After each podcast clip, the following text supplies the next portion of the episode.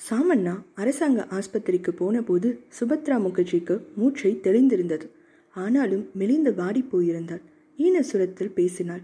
உதடுகள் தெளிவில்லாத ஓசைகளை விடுத்தன. நகரின் புகழ்பெற்ற டாக்டர் மக்டனால்ட் துறையை வந்து அவள் கையை பிடித்து பார்த்துவிட்டு பல் சரியாக இருக்கிறது யுவர் ஆல்ரைட் என்று சொல்லிவிட்டு போனார்.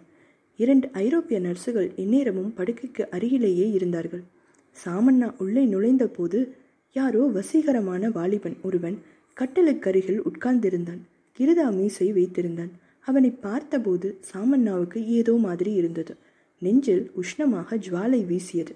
யார் அவன் சுபத்ராவை தொட்டு அந்யோன்யமாக பேசுகிறான். ஜோக்கழித்து சிரிக்கிறான். அவளும் கோஷ் கோஷ் என்று கொஞ்சி அழைத்து நெருக்கம் கொண்டாடி இழகிறாள். எல்லோரும் அவனுக்கு மரியாதை கொடுக்கிறார்கள். செக்கச்செவேர் என்ற நிறம். திண்மையாக புருவம். பளபள என்று வாரிவிட்ட கிராப் சாமண்ணா தெரிந்தவர்களிடம் நாசுக்காக விசாரித்தபோது அவன் பெரிய ஜூட் மில் சொந்தக்காரர் மகன் என்றும் சுபத்ராவிடம் ரொம்ப நாளாக பழக்கம் என்றும் சொன்னார்கள். இரவில் சுபத்ராவை பற்றிய இன்ப எண்ணங்கள் குமிழ் குமிழாக சுழித்து வந்தபோது அங்கங்கே வந்த இளைஞனின் நினைவு ஒரு முள் போல தோன்றி அந்த கண்ணாடி குமிழ்களை குத்திவிட்டு சென்றது. இவர்களுக்குள் அப்படி என்ன உறவாக இருக்க முடியும்? தூரத்து உறவுக்காரனோ? காதலனா? கல்லூரி தோழனா? யார் இவன் இரண்டாம் நாள் சாமண்ணா ஆஸ்பத்திரிக்கு போனபோது சேட் அவனை தனியாக அழைத்து போய் சாமண்ணாஜி சுபத்ரா எழுந்தாச்சு. இப்போ உடம்பு குணமாயிட்டது. ரெண்டு நாளில் ஆக்ட் பண்ணலாம்னு டாக்டர் சொல்லிட்டார். ஆனால் தர்பார் சீனை இப்போ எடுக்க வேணாம். வேற சீன் எடுங்கன்னு சொல்லியிருக்கார். ஏனா? என்றான் சாமண்ணா. அந்த சீனில் உங்கள் நடிப்பு தான் அவளை இந்த அளவுக்கு பாதிச்சிட்டதாம். அதனால் அதை தள்ளி போட சொல்லியிருக்கார். அப்படியா? ஆமாம். ஆஸ்பத்திரியில் கூட சுபத்ரா புலம்பிக்கிட்டே இருந்தாங்க. நான் நிஜ சகுந்தலை நான் நிஜ சகுந்தலைன்னு டாக்டர் இது ஒரு அபூர்வ கேஸ் என்கிறார். அதாவது தான் நடிக்கிற பாத்திரமாகவே மாறி தன்னை சகுந்தலையாகவே அந்த அம்மா நினச்சிக்கிறாங்களாம்.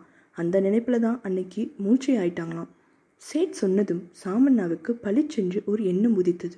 ஒருவேளை தன்னை அவள் கணவனாகவே தீர்மானித்து கொண்டு அந்த பிரம்மையில் துஷ்யந்து நிராகரிப்பதை உண்மையாக எடுத்துக்கொண்டு விட்டாலோ?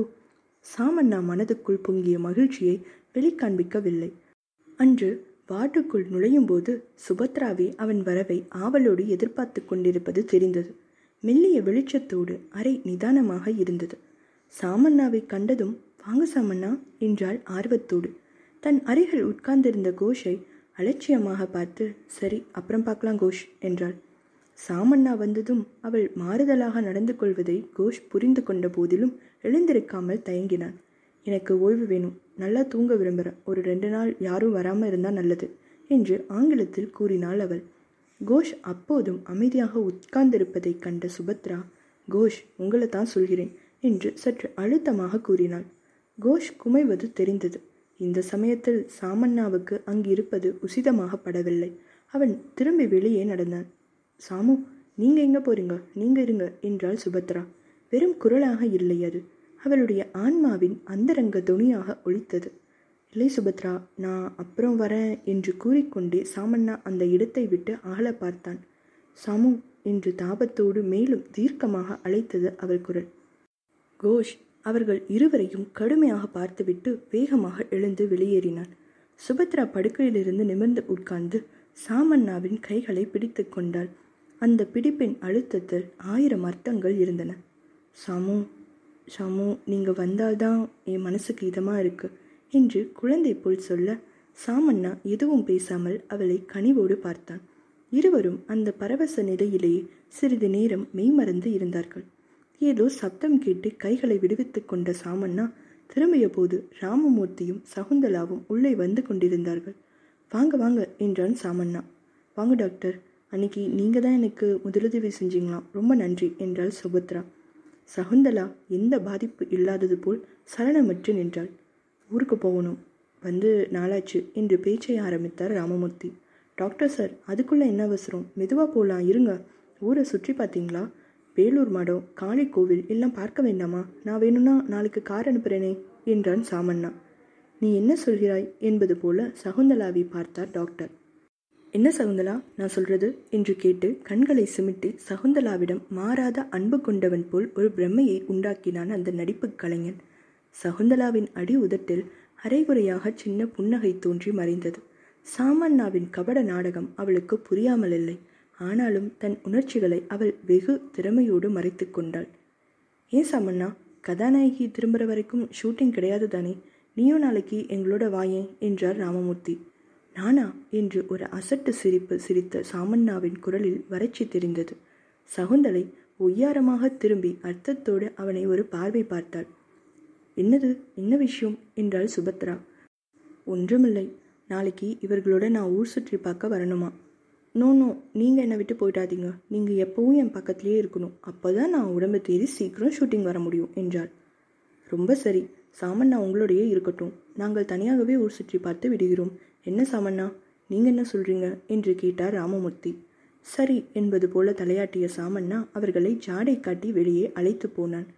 எதுக்கும்? நான் சாயங்காலம் இவளுக்கு டிமிக்கி கொடுத்துட்டு வந்துட பார்க்குறேன். இன்னும் ஒரு அவுட்டோர் தான் பாக்கி.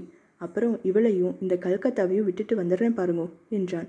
ராமமூர்த்தி அர்த்தமில்லாமல் தலையாட்டி புறப்பட்டார். வாசல் வரை அவர்களை கொண்டு போய் விட்டு வந்தான் சாமண்ணா. அன்று இரவு சாமண்ணா உறங்கவில்லை. தங்கமயமான சொர்க்கம் அவன் மீது இறங்கியிருந்தது. எங்கே திரும்பினாலும் தெய்வ வாத்தியங்கள் முழங்கிக் கொண்டிருந்தன. அவ்வளவு இன்பத்தையும் தாங்க முடியாமல் திணறினான் சாமண்ணா. சுபத்ரா அவன் கையை பற்றிய இடம் இன்னும் குளிர்ந்து கொண்டிருந்தது. அதிலிருந்துதான் அத்தனை ஆனந்தங்களும் உற்பத்தியாகின. அமிர்த துளிகள் சுரந்து உடலெங்கும் பரவி நின்றன. நீங்க தான் எனக்கு துணை என்று அவள் கூறிய வார்த்தை செவிகளில் தேனாய் ஒழித்தது என்னை விட்டு போயிடாதீங்க சாமண்ணா ஒரு நிலைக்கொள்ளா ஆனந்தம் அவனது சரீரத்தை ஆட்கொண்டு சுழற்றுவது போலிருந்தது. சுபத்ராவா அந்த கல்கத்தா ராணியா வங்கத்து கனவு சுந்தரியா அவளா என்னை நேசிக்கிறாள்? அவளா இப்படியெல்லாம் பேசுகிறாள்? நினைக்க முடியவே இல்லை. ஏன் என்னிடம் திறமை இருக்கிறது தகுதி இருக்கிறது அந்தஸ்து இருக்கிறது அதனால்தான் சுபத்ரா என்னிடம் இப்படி மயங்கி கிடக்கிறாள். எப்படிப்பட்ட பெரியவங்க ஜமீன்தாருங்க சமஸ்தான ராஜாக்கள் எல்லாம் அவள் காலடியில் விழ தயாராயிருக்கிற போது அவள் என் காலை பிடித்து கெஞ்ச தயாராயிருக்கிறாள்.